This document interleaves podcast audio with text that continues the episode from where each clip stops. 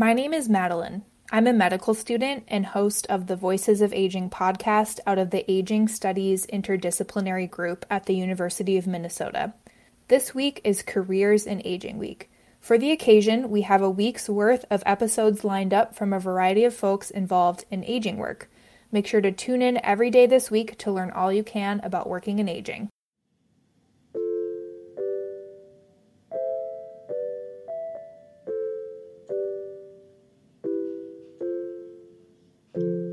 Welcome to Voices of Aging, where you learn more about aging through experts. We are ASIG, the Aging Studies Interdisciplinary Group at the University of Minnesota. Every episode, we invite people working in a variety of different fields related to aging and hear their stories. Tune in, either you're considering a career in aging, or want to learn more about aging fields, or simply want to listen to a stimulating conversation, you will find something you like. Find Voices of Aging on the iHeartRadio, Apple Podcasts, or wherever you get your podcast.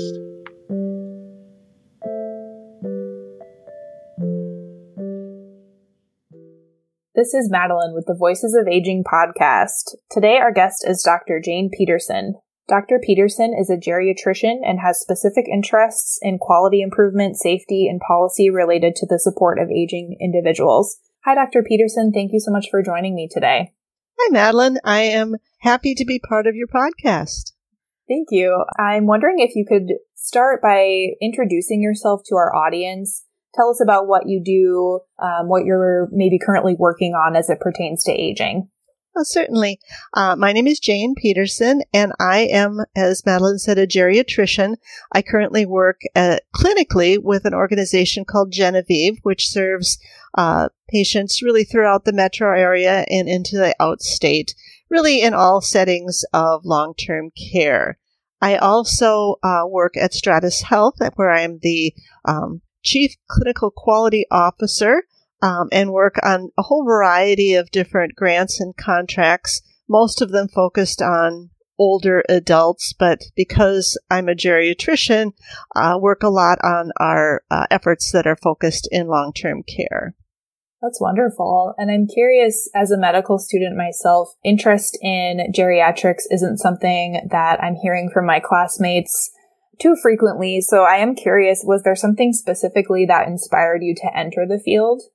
Well, as I look back, probably it was my grandmother. Uh, I grew up in a family where my grandmother lived with us. And so I said I sort of started out my life as a caregiver. She was my caregiver, and then I became her caregiver um, and saw firsthand just the cognitive and physical decline uh, that occurred. Didn't really know uh, what I was experiencing necessarily at the time or that it would be an influence on me for the rest of my life.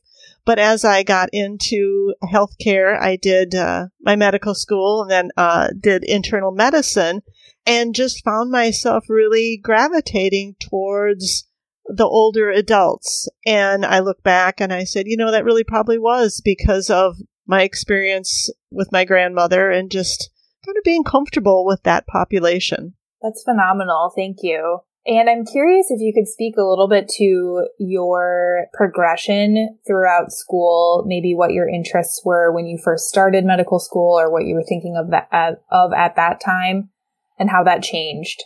Yeah, certainly I I cannot tell you that my path was completely direct. I I think what really it was is that I had a lot of I had this underlying um, kind of history but then along the way, I, I really had a lot of nudges, I would call them. I, like many folks in medical school and residency, you're, you're kind of just taking in so much information. A lot of times you don't necessarily have a lot of time to think about, you know, what do I want to do with all of this when, when I finally move on? But during my residency, I actually was tapped for some reason, and I don't exactly know why they asked me. Uh, maybe because they saw in me that I had an interest in aging to help out uh, because they were short staffed in uh, working in the nursing home. So got to early on work par- as part of a physician nurse practitioner team providing primary care in, in long term care. And that's, I think, really where I started to say, you know, I like the people that work in aging. These feel like the people that I want to work with. And that probably was my biggest nudge of all. Uh, I did go back after medical school and residency to do a master's in health services research and policy. And my academic advisor was Dr. Robert Kane, who passed away almost four years ago now, but obviously uh, someone who was influenced the field of aging a lot. So that just really cemented my interest in aging. Um, and then along the way, just um, all the people I've met in geriatrics, um, like I said, told me that I made the right decision. So I don't know that looking back, I necessarily had a very well thought out plan, but fortunately met a number of good guides along my path. What are some of the characteristics that you've noticed or could pick out specific to the kinds of people that work with aging individuals? I think as I look at my colleagues, when you work in aging, you have to really be interested in the whole person. And unfortunately, in medicine, we have a lot of our tools, resources, guidelines that are really developed to be single disease. And they're very much focused on helping you become certain of a diagnosis. And the folks that are do well in geriatrics, I feel, are the people that are comfortable with a certain level of uncertainty because we aren't just trying to manage the diabetes to make that optimal or the heart failure to make that optimal or um, the arthritis. We're really trying to look at that whole person and there isn't necessarily a guideline out there that helps you manage multiple chronic conditions. So I think the biggest characteristic is being okay not knowing something, um, realizing that you work in a bigger team and wanting to be part of a team and being able to turn to your colleagues, whether that be the, your physical therapy colleague, whether that may be a nurse practitioner or a PA that you're you're teamed with, um, whether that be the social worker, of course, the family and the residents, and saying, you know, I don't necessarily know the answer, but together we can figure it out, and I'm okay being the person helping to facilitate that conversation. In your experience, do you think geriatrics is more of a collaborative field than others in healthcare, or does it align pretty closely with what you've seen in other fields? I think geriatrics is probably one of the foundational collaborative fields, um, just because of some of the things that I have said. I don't think it's the only collaborative field, and I think there's a number of uh, fields now that are starting to look to geriatrics, you know, even just primary care in general. Really, everybody that, I shouldn't say everybody, but most people that come into a family medicine office or an internist's office, or even uh, our colleagues that are dealing with younger patients, have a lot of folks that have multiple chronic conditions and are having to kind of take the similar approach that we do where you're looking at this whole person, not just a constellation of conditions. Uh, my husband works in the intensive care unit, and the way he and his colleagues work together is very uh, similar to how we work together in long term care. Uh, we huddle together as a team. We don't always know the answer. We have to turn to our colleagues. Um, and we start to realize that we're, we're better together than we are as separate members. So I do think I like geriatrics could maybe take, you know, the credit for leading the way, uh, but we're certainly not the only collaborative practice out there. Yeah, that's wonderful. And it's good to hear that that kind of collaboration exists for a patient population that is so vulnerable. I would love it if you could walk us through what a typical day looks like for you as a geriatrician. So that's probably I can I can maybe walk through in two paths because I do have kind of my like I said my feet in two different worlds. For me in my geriatric practice, I have not worked in a clinic setting for years. I uh, work on site. And so when people ask me where my office is, I usually say, well, wherever I have to happen to be sitting at the moment. Um, and so we carry, you know, our equipment with us. We carry our, our laptop with us and I get to go out and, you know, visit with people in where they live. So my day is not necessarily always very well planned out. I know who I'm seeing, especially in assisted living. Uh, I know who I'm, I'm hoping to see that day, but just as all of us, the residents in assisted living are busy. They're going on with their lives. Um, now in COVID, there aren't as many activities going on, but usually people are going to the hairdresser, they're going to activities, they're going out to lunch.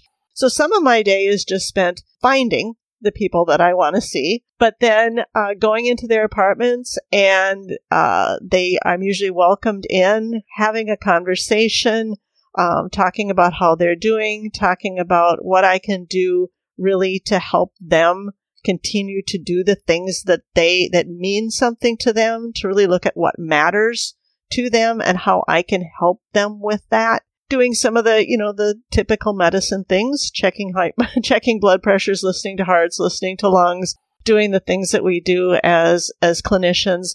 But a lot of it is is really having that conversation about, you know, what is it that I can really do to help you do the things that you that make a difference for them as a person. So that's my my day and then of course the sitting down with my computer and documenting and all the things that the administrative things that are probably similar in whatever setting you're in. I probably spend more of my time talking to families than other clinicians do because in long term care, you often have uh, daughters, sons, spouses, uh, other family members that are really active supporters of that person and actively engaged in their care. So, um, probably spend more time kind of having uh, talking to and having relationship with that group as well. In my other world, in just aging, I work on a number of different grants and contracts. And so in that space, it's often trying to understand what is it that we can do or what are those interventions that we can support in healthcare settings that make it easier for the clinicians, for the patients to have a better experience with care? What is it that we can be doing to make care safer? Um, so that when people come into hospitals or into a clinic or any setting, that you can avoid adverse events. Um, so it's much more focused on systems and processes. So I, I feel I'm kind of lucky. I get to kind of look at healthcare from from those two perspectives. Absolutely. Are you able to speak a little bit about maybe one of the current grants or policies that you're working on? Oh, let's see. I, probably the biggest one that I work on at Stratis Health is, and because it's a government contract, of course, it has to have a number of acronyms. So, uh, I am part of a larger consortium, or our organization is part of a larger consortium, and we work under the umbrella of the Superior Health Quality Alliance. So do this across Minnesota, Wisconsin, and Michigan. And we serve as the QINQIO, Quality Improvement Organization, Quality Innovation Network. Hopefully I got that right. But one of the things that we're focusing on is adverse drug events. So especially in long-term care, looking across you know, how common do we even really know how to identify an adverse drug event?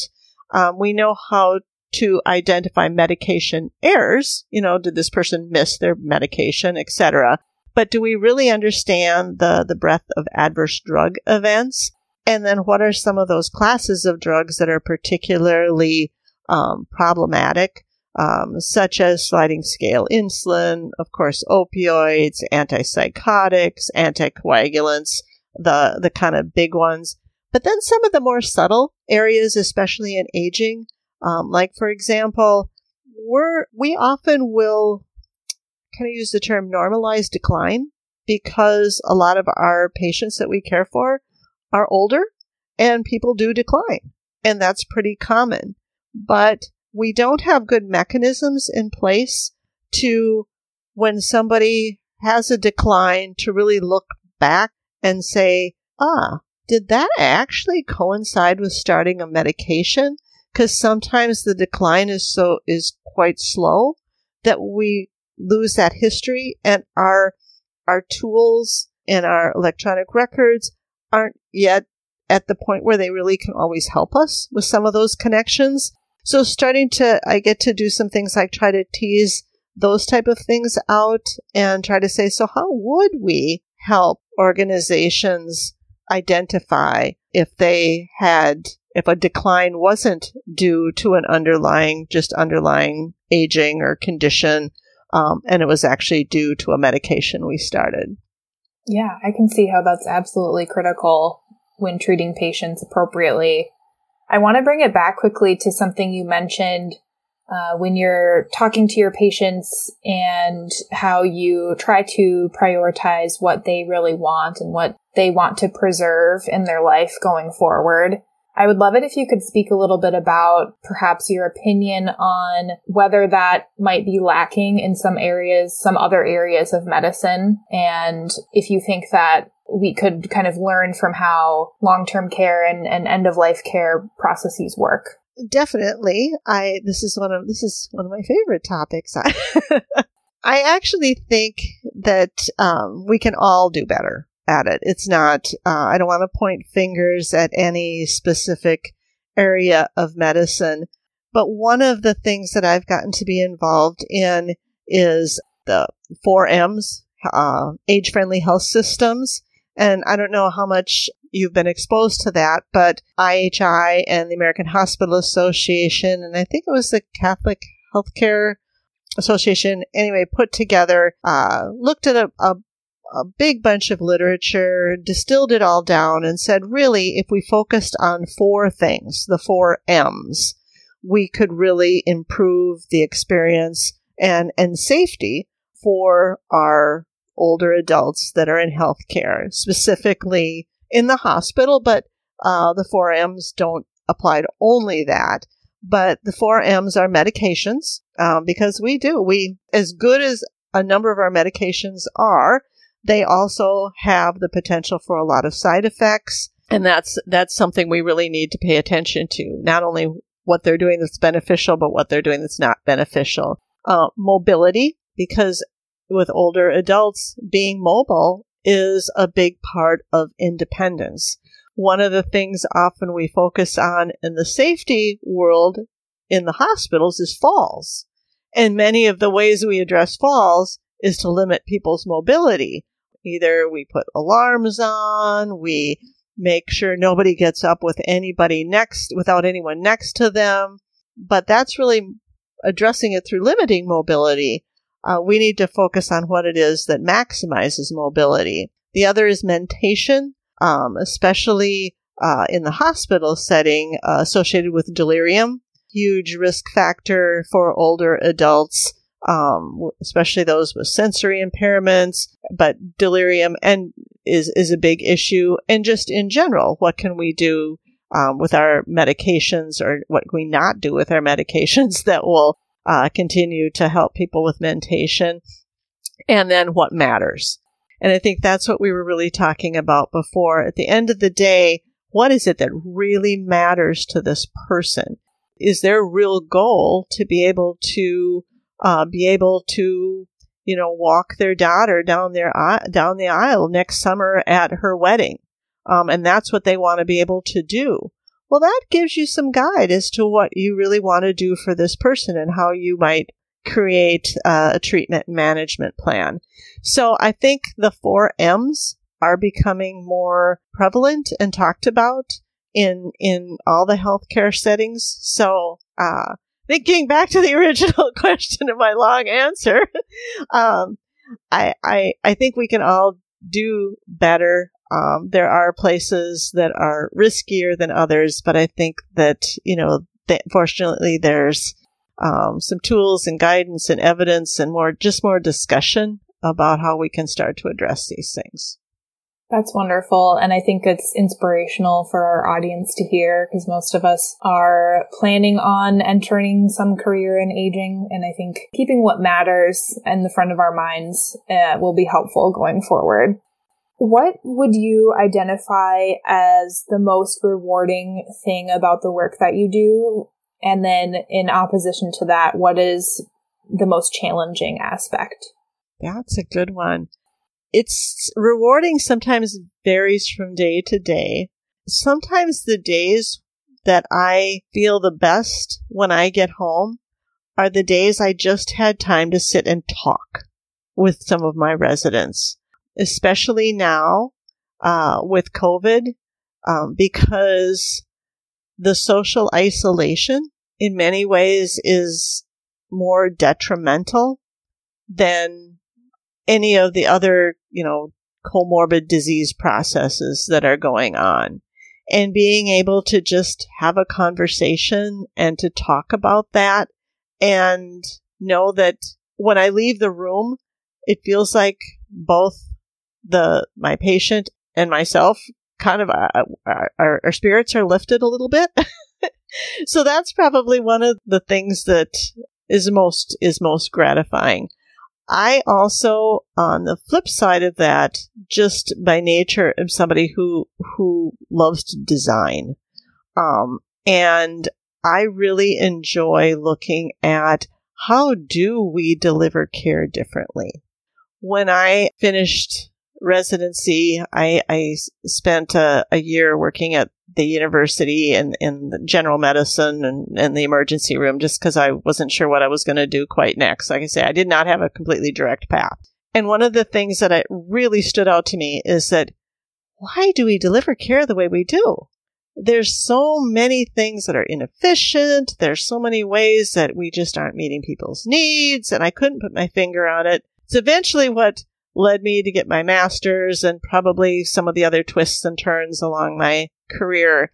But I still really enjoy thinking about, okay, how do we, how, how, whether it be, how do I use the tools in front of me differently? How do I implement a new process? How do I design a tool that a nursing home can use? I, I, I, that's another piece that I, I, I really enjoy. And that's, I think, the fun thing about medicine and healthcare is if we, if you keep your mind open and your options open, you can influence healthcare in a lot of different ways, both as a clinician, but then also just outside of that as well. But you have to step out of your silo to do that. Definitely. And that's important to keep in mind. It sounds like some of the more challenging aspects of the work that you encounter is particularly motivating to you as well. Probably. That's true. You know, I think for a lot of clinicians these days, probably some of the biggest challenge is just the administrative burden. You, you know, you're the cohort of folks um, going through training now.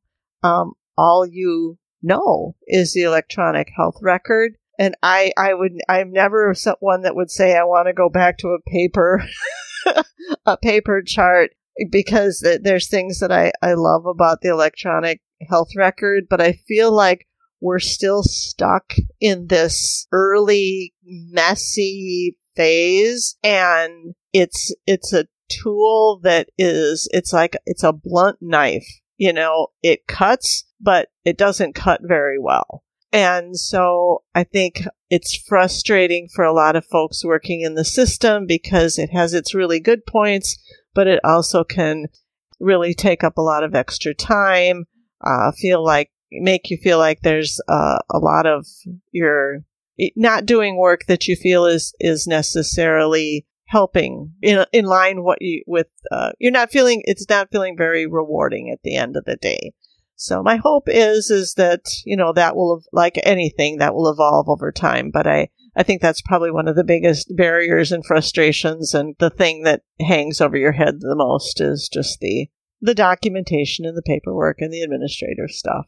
it's out. It feels out of balance. Yeah, it seems like there's always something similar to that in many of the people that I've spoken to about their careers and aging. It's always it always comes down to the paperwork. yeah. To bring things to more of a personal level, if you're comfortable, I'd like to hear about potentially your experiences. Has your uh, work changed how you have either cared for or envision yourself caring for older adults in your own life?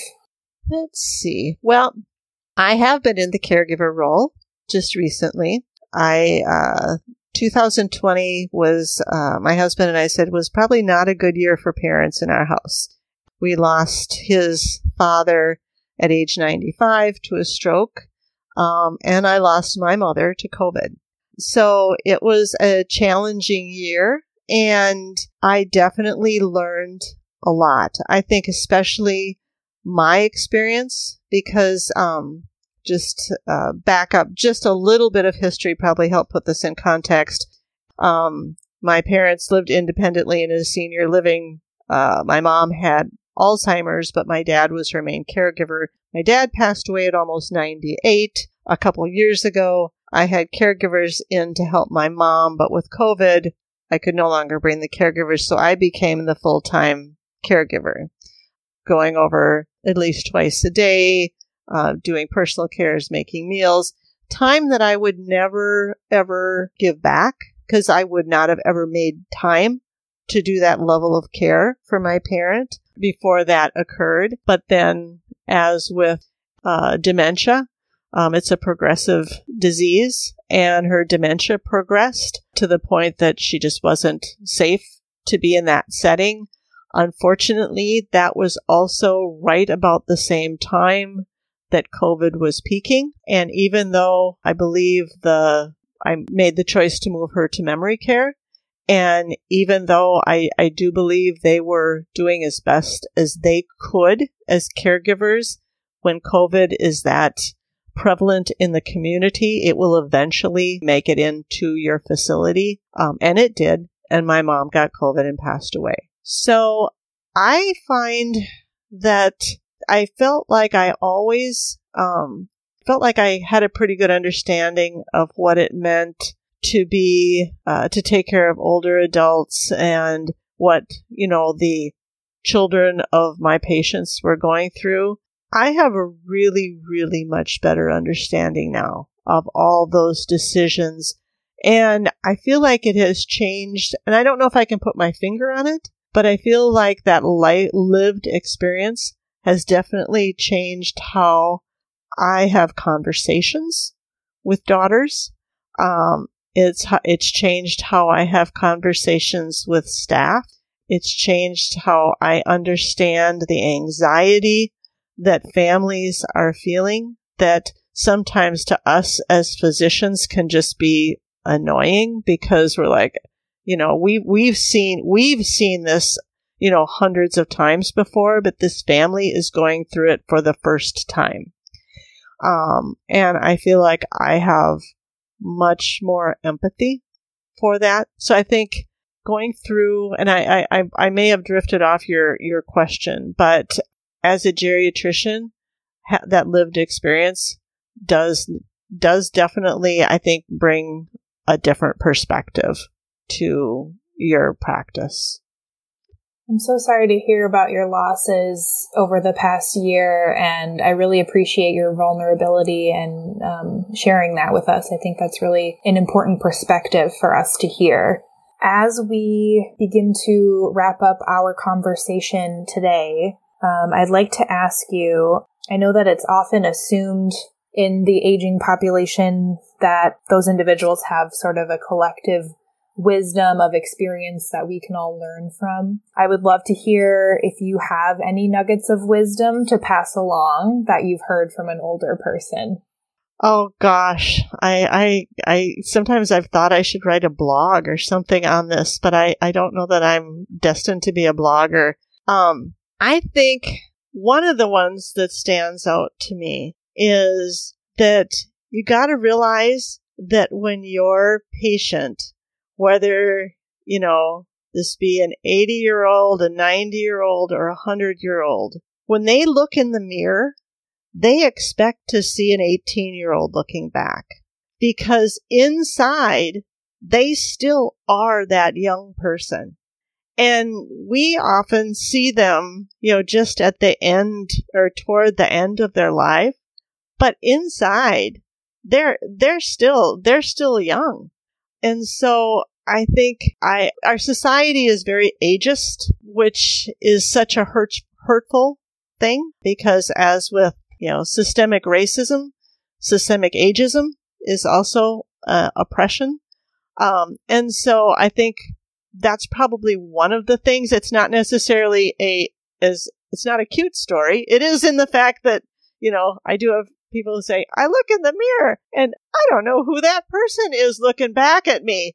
and it's not because of cognitive impairment, it's because they really are expecting to see their 18 year old self looking back because they're not sure where all the years have gone. I think one of the, the things is uh, when I asked a patient of mine who just, she just recently passed at 102, when you would ask her, you know, what's your secret? Well, I never missed a dance. And I think that's probably also kind of filters through a lot of the advice that I get from the folks that, you know, seem to be either making it through, you know, the aging process or, you know, thriving in the aging process is it's that, you know, keeping that attitude of having fun, being able to smile, being able to joke, continuing to do that and so it's kind of that I've always said, well, I'm just, I'm not going to miss a dance. And that's probably good advice. so I, I know I, when we're done here, I'm going to have about a hundred of these come flow, flowing back to me. Um. that's okay. I love your answer. Um, that's perfect. And I think that wraps up our conversation here on the voices of aging. Thank you so much for joining me today, Dr. Pederson. Okay, bye bye.